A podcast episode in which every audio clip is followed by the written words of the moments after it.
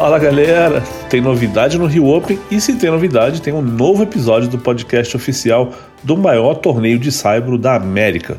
Eu sou Alexandre Cosenza e hoje é dia de falar da lista completa de jogadores do Rio Open que foi divulgada nesta segunda-feira, dia 17 de janeiro e olha, é uma listaça. São 2 tenistas top 10, 5 tenistas do top 20 ao todo e dá para dizer sim que é a lista mais interessante da história do torneio, talvez a mais forte até, né? Um torneio que vai para sua 8ª edição agora em 2022 e é, lembrando sempre, o maior torneio de saibro da América, um ATP 500. Primeiro, vamos repassar essa lista? Depois a gente vai ter um comentário super especial do Ricardo Acioli, o Pardal, que é diretor de relações do Rio Open, e ele vai falar mais a fundo sobre esses jogadores. Mas vamos começar dizendo todo mundo que vai estar no Rio Open. Começando com Matteo Berrettini, número 7 do mundo, finalista de Wimbledon no ano passado. Depois tem Casper Ruud, número 8 do mundo, o príncipe do saibro, ganhou 4 torneios na terra batida no ano passado. Vai vir como candidato forte ao título no Rio. Também tem Diego Schwartzman, número 13 do mundo, campeão do Rio Open em 2018. Depois dele tem Dominic Thiem, que é o 16º do ranking hoje, porque sofreu uma lesão e está há um tempo parado, mas é campeão de Slam, ganhou o US Open em 2020, foi campeão do Rio Open em 2017, já jogou 2 finais de Roland Garros, é um tenista espetacular. E o 5º top 20 é o chileno Cristian Garín, 19º do mundo, campeão do Rio Open em 2020, outro tenista que é excelente no saibro. Além desse grupo que eu citei, o Rio Open vai ter também Lorenzo Sonego, Carlos Alcaraz, Fábio Fognini, Federico Delbonis, Dusan Lajovic, Albert Ramos Vinolas, Laslo Djere, Benoît Paire, Pablo Andurra, Pedro Martínez, Federico Coria, Jaume Munar e Facundo Bagnis. Falei meio rápido, mas vocês podem conferir a lista inteira lá no site do Rio Open ou podem só voltar um pouquinho o áudio aqui no podcast se vocês quiserem ouvir de novo. E assim, eu não vou ficar aqui falando sobre o currículo de todos eles, mas só para destacar algumas coisas, o Alcaraz é uma das grandes promessas do circuito, ele é 31 do mundo com 18 anos, o Laslo Djere, que hoje é número 51 do mundo, foi campeão do Rio Open, e vou contar uma historinha sobre ele mais tarde no podcast, esperem que vocês vão gostar.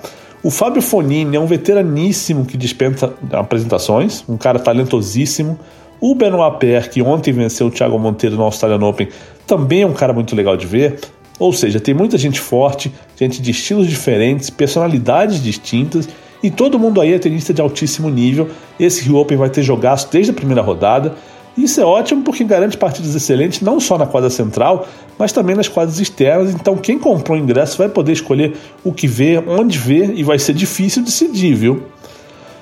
Agora sim, vamos ouvir o Pardal, que não é só uma figura essencial para a realização do Rio Open, mas é uma pessoa com uma história fantástica no tênis brasileiro. Ele foi jogador de Copa Davis, foi capitão do Brasil na Davis, levou um time até a semifinal, também era o técnico do Fernando Meligeni quando o Fininho alcançou a semifinal de Roland Garros, foi diretor de centro de treinamento de peso, então é um cara que viveu e ainda vive o tênis e conhece todos os aspectos desse esporte como ninguém. Vamos ver o que ele falou sobre essa lista? Olha, Cosenza, eu acho que a lista de inscritos para o Rio Open desse ano pode ser considerada uma das mais fortes de todos os anos. É uma lista com muita diversidade, né? É uma lista que traz jogadores com vários momentos diferentes na carreira, com várias motivações diferentes. Enfim, eu acho que a gente começa por ter 2 jogadores que acabaram de jogar o Finals, né? O Berrettini e o Ruud.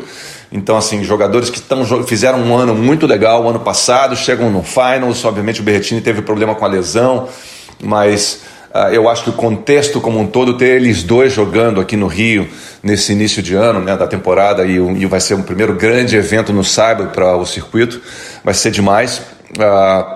O Berrettini, ele traz na bagagem um viés já um pouquinho brasileiro, né? A avó dele é brasileira, eu conheço ele, eu já conversei com ele sobre isso, ele tem um carinho muito grande pelo Brasil, eles soltam umas palavras em português, enfim, é um cara muito simpático, muito na boa, e estava muito afim de ter jogado a última vez, né?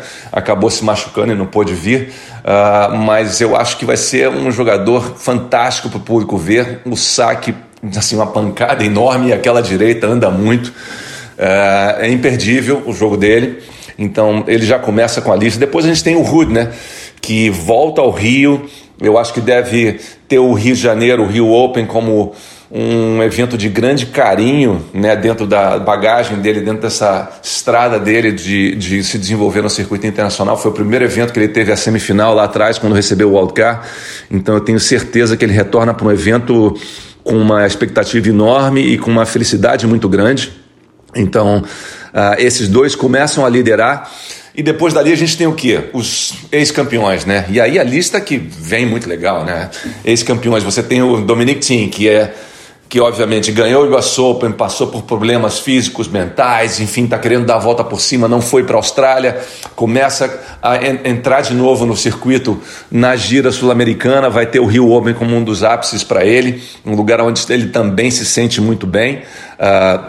Então ele lidera essa lista de ex-campeões, né?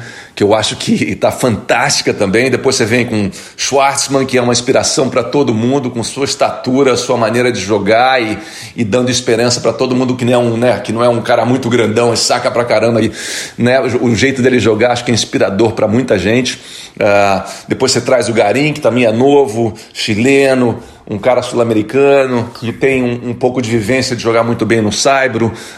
Eu acho que isso traz mais uma coisa daquela torcida sul-americana também. Obviamente o Djere com, né, aquela vitória dele e o discurso no final, quando ele falou sobre os pais e pegou todo mundo de surpresa, foi muito emocionante. Também tenho certeza, o primeiro grande título da carreira dele. Então assim, já é a experiência, são jogadores que querem estar no Rio, que sabem o que tem que fazer para ganhar, então isso conta muito para a competição. E aí a gente vai somando isso aqui, a nova geração. Bom, aí, né, aí é que a coisa está sempre, o Rio Open tem sempre se mostrado uma grande vitrine de estreia para os grandes nomes, né? Alcaraz da última vez já pintava com 16 anos assim, jogando muito, e o ano passado, com a performance que teve, mostrou para o mundo do que pode acontecer com a carreira dele. Quer dizer, não dá para perder ver o Alcaraz, porque eu acho que em breve esse jogador vai estar ali entre os 10, e eu acho que as inspirações são altas para ele. Obviamente que todo mundo fica começando já a compará-lo com o Nadal, mas ainda tem muito o que fazer para chegar perto disso, se é que vai chegar. Por outro lado, também eu gosto muito do Sonego. Então assim, o italiano, ele é um jovem italiano que joga muito, faz parte dessa armada de gladiadores, né, que a Itália montou e que está agora dominando o circuito, né? Os italianos ali estão ali no topo de um número de jogadores entre os 100, muita gente boa jogando. A Itália põe uma pressão enorme em cima desse garoto. Eu escuto até que ele já sofreu um pouquinho com isso, então volta para o saibro, que é um lugar, começa, né? Ele montou o calendário dele para poder jogar um pouco mais no saibro esse ano, pelo que eu entendi, e vai ser muito legal tê-lo no Rio.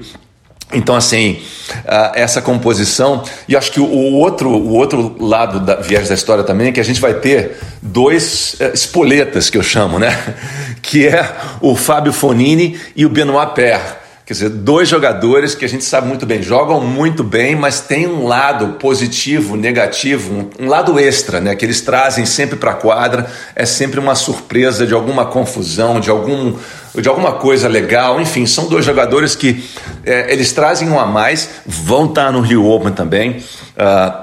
Eu acho que essa composição aí vai ser fantástica para quem quer ver bom tênis, quem quer curtir bons jogos.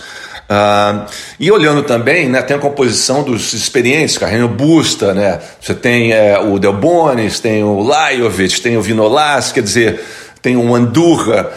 Assim, não podia pedir por mais. Eu acho que tá muito bem equacionado. Não. Outra coisa também, fora ali da lista, e que estão por entrar ali, estão na lista de alternates, né? Tem o Verdasco e tem o Cuevas, que também é um ex-campeão, quer dizer, o quali também está pintando para ser uma parada dura para todo mundo. Eu acho que, dando uma visão geral, tendo uma lista de jogadores como essa, né, como eu disse, bem diversa e com vários fatores interessantes de cada perfil de jogador, mostra um pouco o que o Rio Open conseguiu construir nesses últimos anos em termos de aceitação no vestiário. Quando eu converso com os jogadores, com os treinadores, todo mundo fala bem do evento, todo mundo fala, poxa, que legal, a gente se sente muito bem, se sente abraçado pela organização, pelo público, pelo país, pelo Rio, enfim. É uma coisa que os jogadores, quando o evento consegue criar isso, fica mais fácil de a gente ter uma lista como essa. Então eu acho que vai ser uma composição muito legal. E o final de tudo é o que eu acho que cria isso? É o público, né? O público brasileiro, ele é um público participativo, ele é um público que ele gosta de se envolver no jogo, torcer contra, torcer a favor. E os jogadores que ganharam aqui no passado e que ganham sempre têm uma relação muito próxima, faz uma diferença enorme. Então, com isso, eu acho que não dá para perder o Rio Open esse ano, tem que garantir. São poucos ingressos, acho, à disposição, então é casa cheia. Por outro lado, também temos que pensar no Thiago Monteiro, né, que é o nosso representante, que vai estar lá brigando, precisa do apoio de todos. E depois o resto da galera vai ter que brigar por uma posição no qualifying, mas olha, Cosenza, perspectiva enorme, perspectiva de casa cheia e de grandes jogos. O Rio Open 2022 vai bombar. Ah, vai bombar sim, viu? Com certeza. E olha, entre as muitas coisas legais que o Pardal falou e lembrou, tem uma que realmente me marcou e eu quero aproveitar para contar essa historinha de bastidores aqui, que tem a ver com Laslo Djere e o discurso de premiação de quando ele foi campeão no torneio em 2019 e pegou muita gente de surpresa. Alguns dias antes ele estava avançando na chave, eu acho que já estava nas quartas de final, e ninguém sabia muito sobre ele, né? Nós jornalistas estávamos ali cobrindo o torneio e estávamos imaginando o que a gente podia perguntar para ele, se valia a pena pedir uma coletiva, o que podia render, que história podia surgir e tal. E o João Vitor Araripe, que na época trabalhava no Globoesporte.com, ótimo jornalista, foi bater um papo com ele. E essa conversa acontece e o João faz uma pergunta pessoal e o Djere, ele respondeu assim: eu estou sentado aqui aos 23 anos sem meus pais. E ele conta que a mãe dele tinha morrido há 7 anos de câncer e o pai dele morreu 2 meses antes daquele torneio, também de câncer. E o João ficou em choque, todo mundo ficou em choque sabendo daquilo, né? E aí o Djere vai, ganha o torneio e no discurso de premiação ele fala: perdi minha mãe 7 anos atrás, quero dedicar esse título a ela, e também ao meu pai que eu perdi 2 meses atrás. Muita parte do público ficou ali, né, sem saber o que pensar, sem saber o que falar, nem nada. Tinha gente chorando junto com ele. Foi uma cena muito, muito bonita. Eu vou deixar com vocês aqui o áudio desse momento, que foi espetacular. É em inglês, mas até para quem não entende o idioma, dá para sentir a emoção e notar como o público se emocionou junto com ele. Hello everybody, thank you all for coming tonight and supporting us.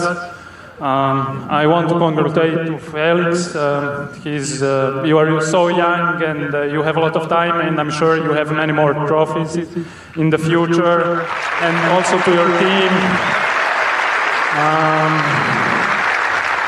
Thank you all the organizers, sponsors, director of the tournament, supervisor, ball boys, ball kids, umpires.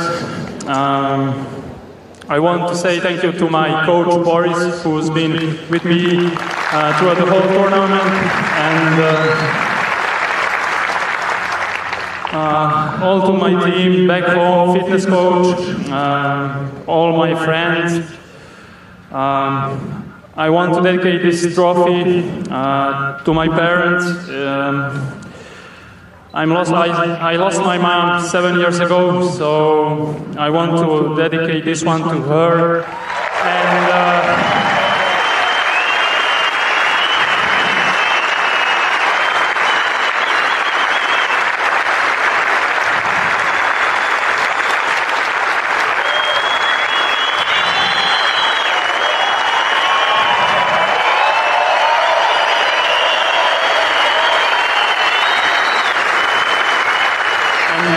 And also to my dad, I lost him 2 months ago, so my parents have been had the biggest impact on me, and because of them I'm who I'm today.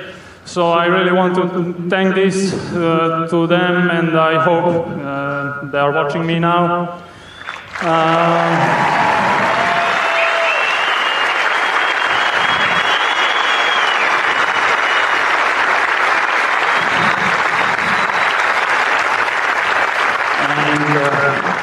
I'm really thankful to my sister, younger sister. She's back home in Serbia, so she's been a big support for me, and I'm really thankful that I have her. And also to my girlfriend, she's been with me in my toughest moments, so I can't be thankful enough for them and all my friends and family, and finally you guys who were supporting me today. Obrigado.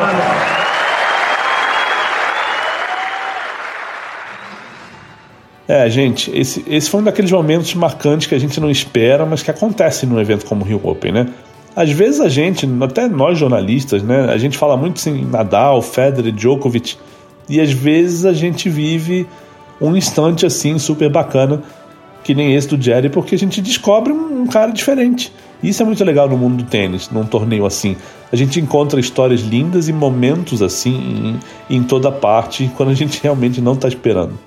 E outra coisa importante que o Pardal falou, e vale muito a gente prestar atenção, na lista de alternates, ou seja, aqueles tenistas que vão entrar se houver alguma desistência, os primeiros dessa lista são o Pablo Cuevas e o Fernando Verdasco.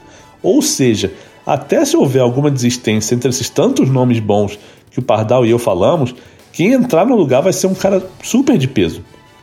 Agora, só para não esquecer, mais cedo eu falei sobre o Benoît Paire e o Thiago Monteiro, que se enfrentaram na primeira rodada do Australian Open, e foi um jogão de 5 sets, pois o Thiago Monteiro também está garantido no Rio Open. Ele hoje é número 79 do mundo, não entraria direto no torneio, porque a chave ficou bem forte, mas o diretor, o Luiz Procópio Carvalho, o grande Lui, que está sempre aqui no podcast com a gente, ele já confirmou, Thiago Monteiro vai receber um dos 3 wildcards, um dos 3 convites que o torneio tem direito a oferecer, então o primeiro é dele. E o segundo convite, bom, vocês devem estar lembrando, no podcast passado eu falei que o argentino Juan Martín Del Potro já tinha manifestado a vontade de jogar o Rio Open, mas ainda está esperando para saber se vai estar nas condições ideais para jogar. E esse segundo convite está guardadinho, esperando por ele, e não tem o que questionar, né? O homem foi top 5, é medalhista olímpico, ganhou a Copa Davis, ganhou o US Open, é incontestável como tenista, e também é um dos caras mais carismáticos, mais queridos do planeta, não é nem só do tênis. E como eu falei no podcast passado, se o Del Potro vier e entrar em quadra, eu super consigo imaginar aquela quadra central que leva o nome do Guga, com todo mundo cantando o nome do argentino. Acho que vai ser de arrepiar, tem tudo para ser um daqueles momentos também, né, que a gente volta para casa pensando, nossa, eu estava aqui, como valeu a pena ter ido ao Rio Open. E essa é só a lista de simples, né, porque nas duplas a expectativa também é muito boa para a gente ter Bruno Soares, Marcelo Melo, Rafael Matos, Marcelo Demoliner, Felipe Meligeni, uma lista ótima de brasileiros e de estrangeiros também, né?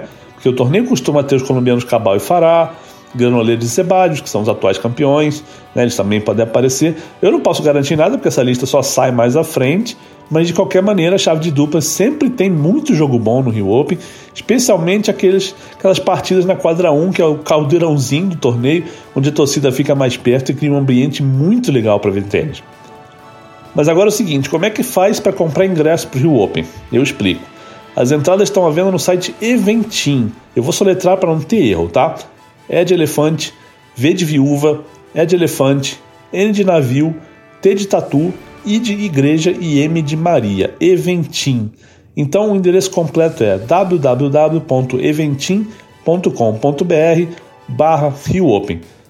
Outra coisa muito importante.